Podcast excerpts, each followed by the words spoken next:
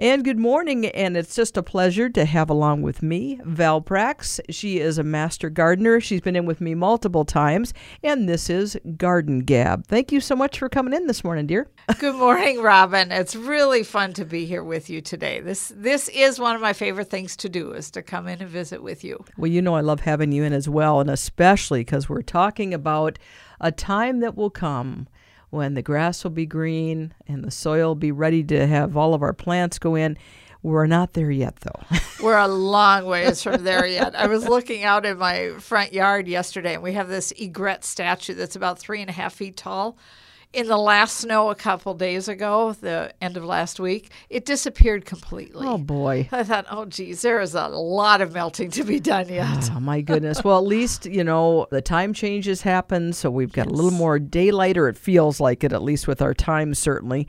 And I think the first official day of spring, of course, the twentieth, is coming up, even though it's just on the calendar. Yep. So we're moving in the right direction. We are, and the the sun is better. It's feeling a little more more it's pleasant more, outside. It has more oomph. A little know? more oomph. And the cardinals are singing their spring song. There was a flock of robins in my flowering crabapple tree a few days ago. So there is hope. There is hope, absolutely. And another way to find hope is I know you were going to talk this morning about starting seeds basically in your house yes. or if you have a greenhouse people some people are really set up for that give us some tips how do we even get started if we've never done something like that Val it's not hard to do, and you don't need fancy, expensive equipment. First of all, is look at your location where you want to put them in your house.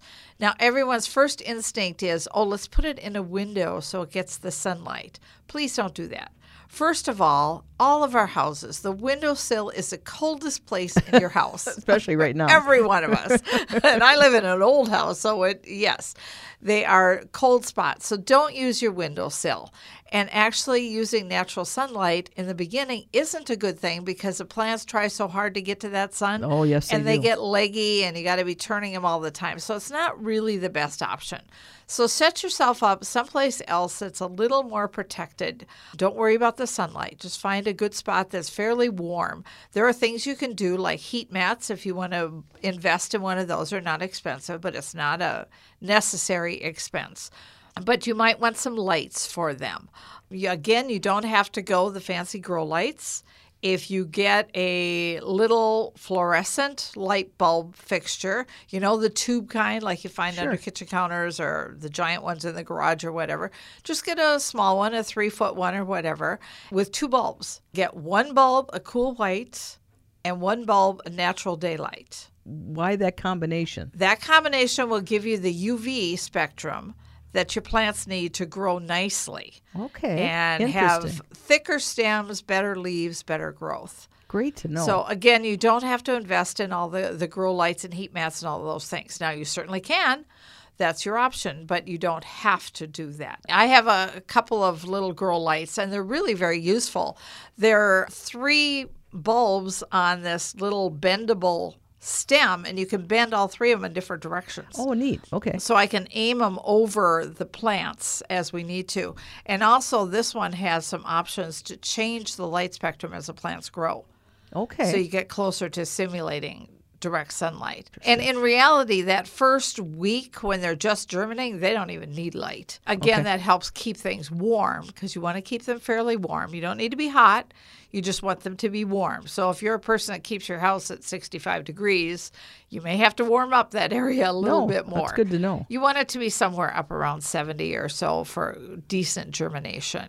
So my question though, okay, here we are, you know, we're the 15th of March here. I'm assuming all seeds have a certain time frame and then you want to plan to get them. I mean, there's quite a bit to this and you have to pick that time when you're going to actually plant them. For some of these things, do we start everything right now or do we have to be selective what we're starting now? We have to be selective. And I have a chart posted on the Kanabec County Master Gardener Facebook page that you can go and refer to that will point you to when is the best time to start each plant. There's also a link there to Starting Seeds Indoors from the University of Minnesota Extension. You can go directly to our website to get that, or you can just go look on the Facebook page, and that will work you through it. Now, number one, when you pick up your seed packet and you look at the back and it says, oh, this corn is ready to harvest in 90 days, or these tomatoes take 110 days. That is from the date the seed or the plant goes outside in the garden. In the ground, okay. So if you look at a tomato and it says 90 days, which most of them are longer than that, but let's just say 90 days, that's not 90 days from when you put that little tiny seed in the little tiny cell in your house. Okay. That's 90 days from when you set the plant outside. Gotcha. So Okay. don't lose track of that fact. But we do start things at different times depending on when they need to be flowering or fruiting or whatever you need, or when the weather is warm enough for outside. So, tomatoes and peppers are warm season crops.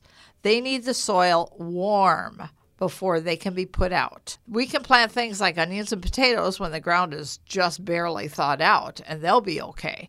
But a lot of our other plants, all of the melons and cucumbers and tomatoes and peppers and all those things need warm soil before you put them out. So that times how long it needs to be inside. Generally, we start tomatoes about six weeks before you want to put them outside. You need to figure out about Memorial Day weekend. So that would mean about April 5th to 10th, somewhere in there. Okay. You're going to be starting your tomatoes. Peppers take another week or so longer, so usually about April 1st for your peppers. Yes. And then, Val, I know there's different phases. So you should be able to keep transplanting them into the next larger thing. When you look in the store in the garden supplies at choices for starting seeds, you have quite a few things. The best thing is not to use one big flat where they're all together. Use the little individual cells. And you can buy them in several different ways. Some have the little peat cells that you mix water with and they expand. Those work really well. Some have the little plastic holes that you fill with the soilless mix. We'll talk about that in a sec. You fill with your mix and put your seeds in. Those are ideal because it lets each plant's roots establish by itself and not be tangled up with another plant's roots. You want to keep them kind of separated. And then when they're ready to transplant, usually when they're when they've got four or five sets of leaves or more, you want to wait for them to get going. Then you'll transplant them into something a little bit bigger. I like using peat pots at that stage because when you put them out in the garden, you don't have to disturb the roots again. You can just put the whole pot in the ground Right, because it that dis- dissolves. dissolves, right? Sure. Yep, it dissolves. But that's a personal preference. You can do it however you would like. That's just what I like to do, one extra step to avoid disturbing the roots of the plant another time. Right, right. But the, I mentioned the soilless mix. When you start your plants, don't go buy a bag of Miracle-Gro or the other fertilizer enhanced kinds of soils. They don't need fertilizer. Everything that seed needs to germinate and grow is in the seed. They don't need anything until they really get going and have significant numbers of leaves. Then they start needing some fertilizers. So buy a good seed starting mix, and they're called soilless mixes. They're peat and vermiculite. Vermiculite helps hold the moisture, and peat is a good organic natural material that stays light and fluffy, so it doesn't compact.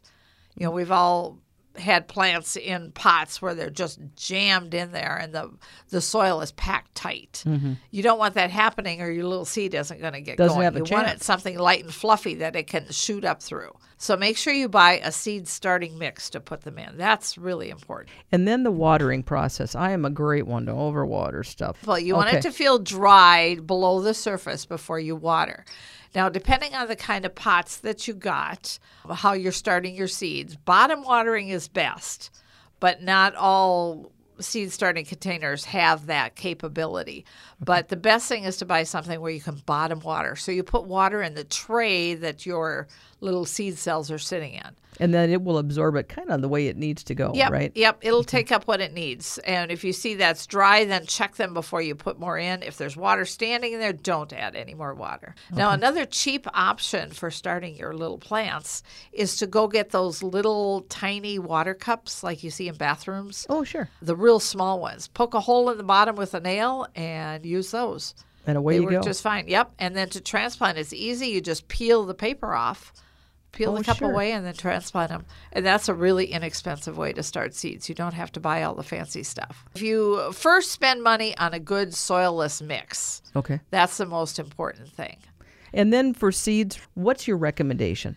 If you want just a good Roma tomato, for example, go to the garden centers or the big box stores. They've all got the seeds out now, like you said. Garden centers will start opening up toward the first part of April, so you'll still have time to get your seeds from the garden centers too. That's another good thing, especially if you need lots of them because they have seed in bulk Right. for many varieties. And that'll save you a little too. Right, right. So if you want just the standard thing, like I want a good Amish paste tomato, because that's what I like to use for salsa, I can buy those in any of the garden centers. I don't They're have to order them online.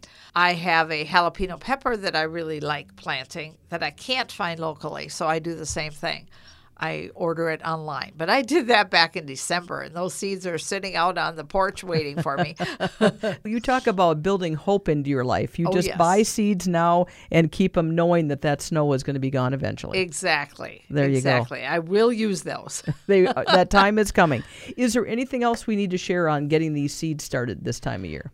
just go to the University of Minnesota Extension website. It's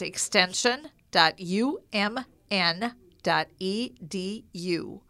And either use the drop down menus to go to Yard and Garden or just type in the search bar, starting seeds indoors, and you'll get this resource. And it's also posted on our Master Gardener Facebook page, the Kanabec County Master Gardeners. And I like the idea that you have a regular picture there that kind of talks about the seeds, timing, all that, right? Yes. Okay. Yes. It's a good snapshot and it'll take you all the way through and it'll go through the parts we didn't discuss today, the transplanting and hardening them off and getting them ready to plant. The guide gets you all the way through to putting them in the garden. Sure. And maybe eh, depending on if it's Joe or myself, maybe we can get into more detail with some of that Yes. in an upcoming Garden Gab I discussion. would like to do that. I'd love that. Well, Yes. Val Prax, our Master County Gardener, you know how much I love you. I appreciate you coming in, dear. Oh, I love coming to talk to you, Robin. Thanks again, Val. Thank you.